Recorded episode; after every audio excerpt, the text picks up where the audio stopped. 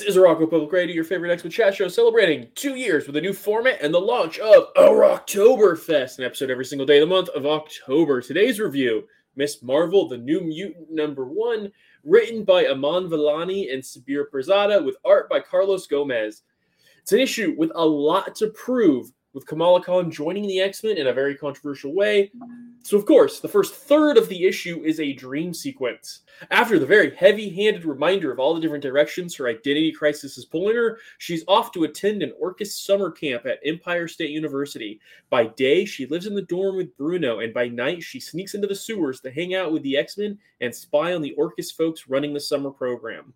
As Miss Marvel, she dons her X Men suit and fights a Chitauri who reveals Orchis was torturing and experimenting on it. On it in their secret lab, it self-destructs, and she saves all the citizens nearby by like doing her stretchy thing. But they all assume she's attacking because she's one of them mutant things. Kamala copes by playing video games with Bruno, and we find out Orchis plans on using something called the Trojan Horse Protocol on her. So, for better or for worse, this was really just a Miss Marvel comic. Like, Yeah. for all the hype, and yes, they are very much shoehorning her into the X Men mythology. But this isn't an X Men book. This is a Miss Marvel. Like this No, is exact tone that all of her other minis start with. Yeah, it's just a Miss Marvel book, and they gave her a new X Men costume because why not? Brand synergy. Yep. That said, I didn't hate it as much as I thought I would. I didn't hate it. Um, it's not. I'm trying to think of how I want to say this. It's not my favorite book I've ever read, but I think like it's a good enough job, especially like coming from Iman. Like I don't know what her history is with writing in general. But if this is like, you know, kind of a first big swing at comics and writing anything professionally, uh, then it's really impressive. Well, and it, it definitely, I mean, it shows her knowledge of the character. It shows her love for the character. It it does feel like it's it's treading zero new ground in a lot of ways. Like there's a Very much. position, like she even references it here when she's like, "Yeah, Emma, I've been through this before. I was hated as an Inhuman, and I was hunted as an Inhuman." It's like, yeah, yeah, you're playing this position a lot, aren't you, Miss Marvel? it almost it almost feels like um Iman finding a way to kind of subtly say like guys I know like I know yeah.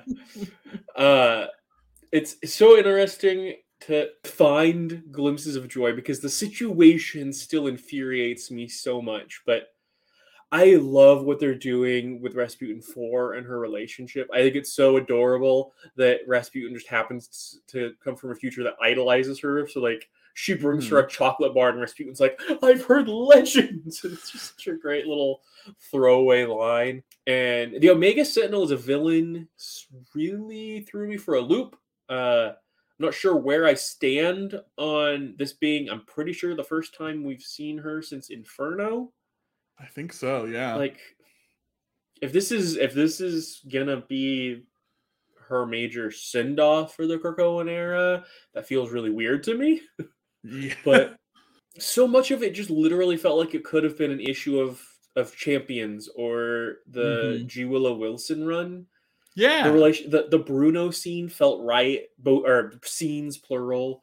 Mhm. Uh, the her coming out, coming out as a mutant to Bruno felt really organic, and the I just had to tell you, and instead of saying anything, he gives her a hug. Like it was a sweet. I don't know. It just feels very championsy to me. absolutely I have to admit, as a guy approaching my mid thirties, the the kind of teen I don't want to say teen romance because that's that's this isn't a romance scene, but, but like those coming of age teen comics aren't Mhm. really as much my jam as they were 15, 20 years ago, but this is really well done for that. I enjoy it. Yeah, I I, I kind of had that same feeling, and I don't think it's always necessarily the fact that it's like a teen story because I like plenty of you know like YA literature and stuff like that. Uh, but yeah, I just reading this, I was like, I think this is a fine comic. I don't think that this comic is for me. I am not the audience whatsoever. Uh, so going in with that understanding, I'm like, yeah, I mean, it's it's good, but I I have no qualms with this completely average comic. Is kind of my overall takeaway. I feel like hmm that's yeah. I mean, nailed it. bigger picture, Orchis is experimenting on like aliens and I don't know. I I don't know the right way to phrase this. Uh, so so earlier so last so in the last like 12 months we have focused heavily on Mr. Sinister being a gene tamperer and a, we focused heavily on uh, what, was, what was the person the peacock man Mhm.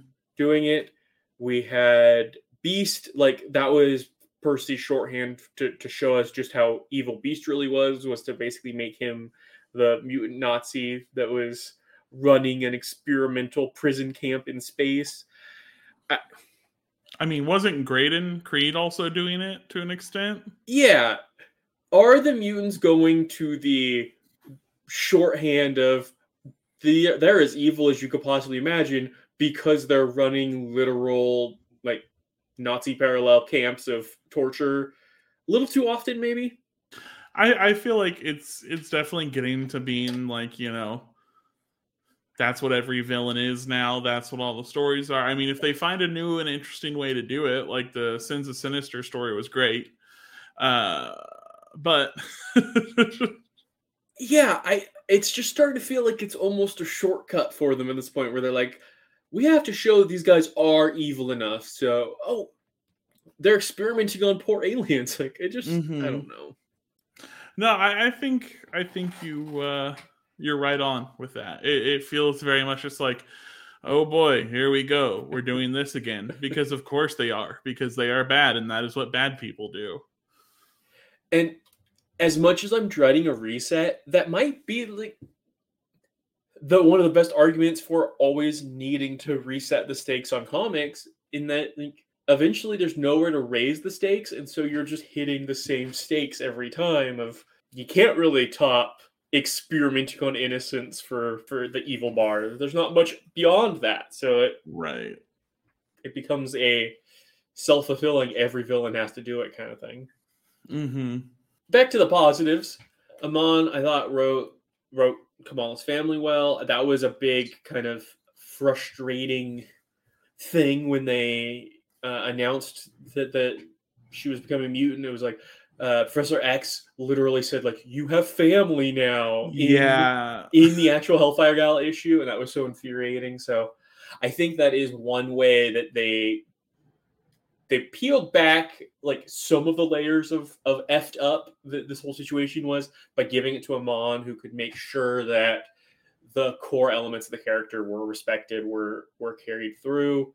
I thought it was interesting because we were talking about how Emma Frost would have to wipe a whole lot of minds about Miss Marvel dying that in the scene where Miss Marvel saves the day and all this we see all the students like comments about like isn't that Miss Marvel like Miss Marvel's a mutant now you had multiple people say like oh I thought she was dead so Yeah.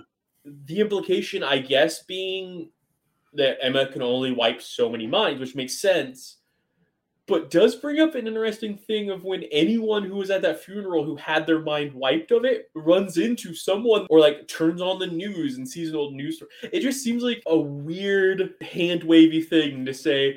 Some people, some people remember, but the people who matter don't know. I, I think it's I think it's more of a thing of like you erase enough memories that it can be played off as a oh reports of my death were greatly exaggerated Sure. you know oh that was just a rumor that caught on i think it's more of that kind of thing you erase enough that that's the plausible deniability of it all Is, is it more than just a wipe? Like, is an actual block so that it prevents that information from coming in later? Even I, I'm just I'm mm-hmm. so curious, and I'm one. I, I what I want because I think it would be really compelling is Kamala to to find to like be upset about and get like go head to head with Emma over it because it was sort of an invasion. It's not like she asked permission. She just was like, "Don't True. worry, I wiped everybody's mind." Anyways, do you have a final score on this first issue? You know, I I think it's a perfectly good three. I, that's that's all I can give it to. That's Yeah. It, it I feel like for me personally, it's probably slightly lower, but there's a chance that for me, when I was into that in that teenage demographic, it would have been slightly above average because it just it seems so perfectly written for high schooler audience, and I, I think it's well done at that. Yeah. It, it's written for the audience of the TV show, which makes sense. Hmm Which I do love the TV show. So don't don't take that me phrasing it that way, saying I think the TV show is one of the better of the Marvel shows. It just is clearly a PG audience compared to Yeah. most Marvel shows. Yeah, it's geared towards a different group. Yep. Whereas we are geared to everyone ages 8 to 80. And if you're in that age group, we will see you tomorrow. Yeah. This has been Arakko Public Radio. Rod can be found at Irrepressible Comics or That Nerdy Papa Bear, and Keegan can be found everywhere online as Bulk Ranger.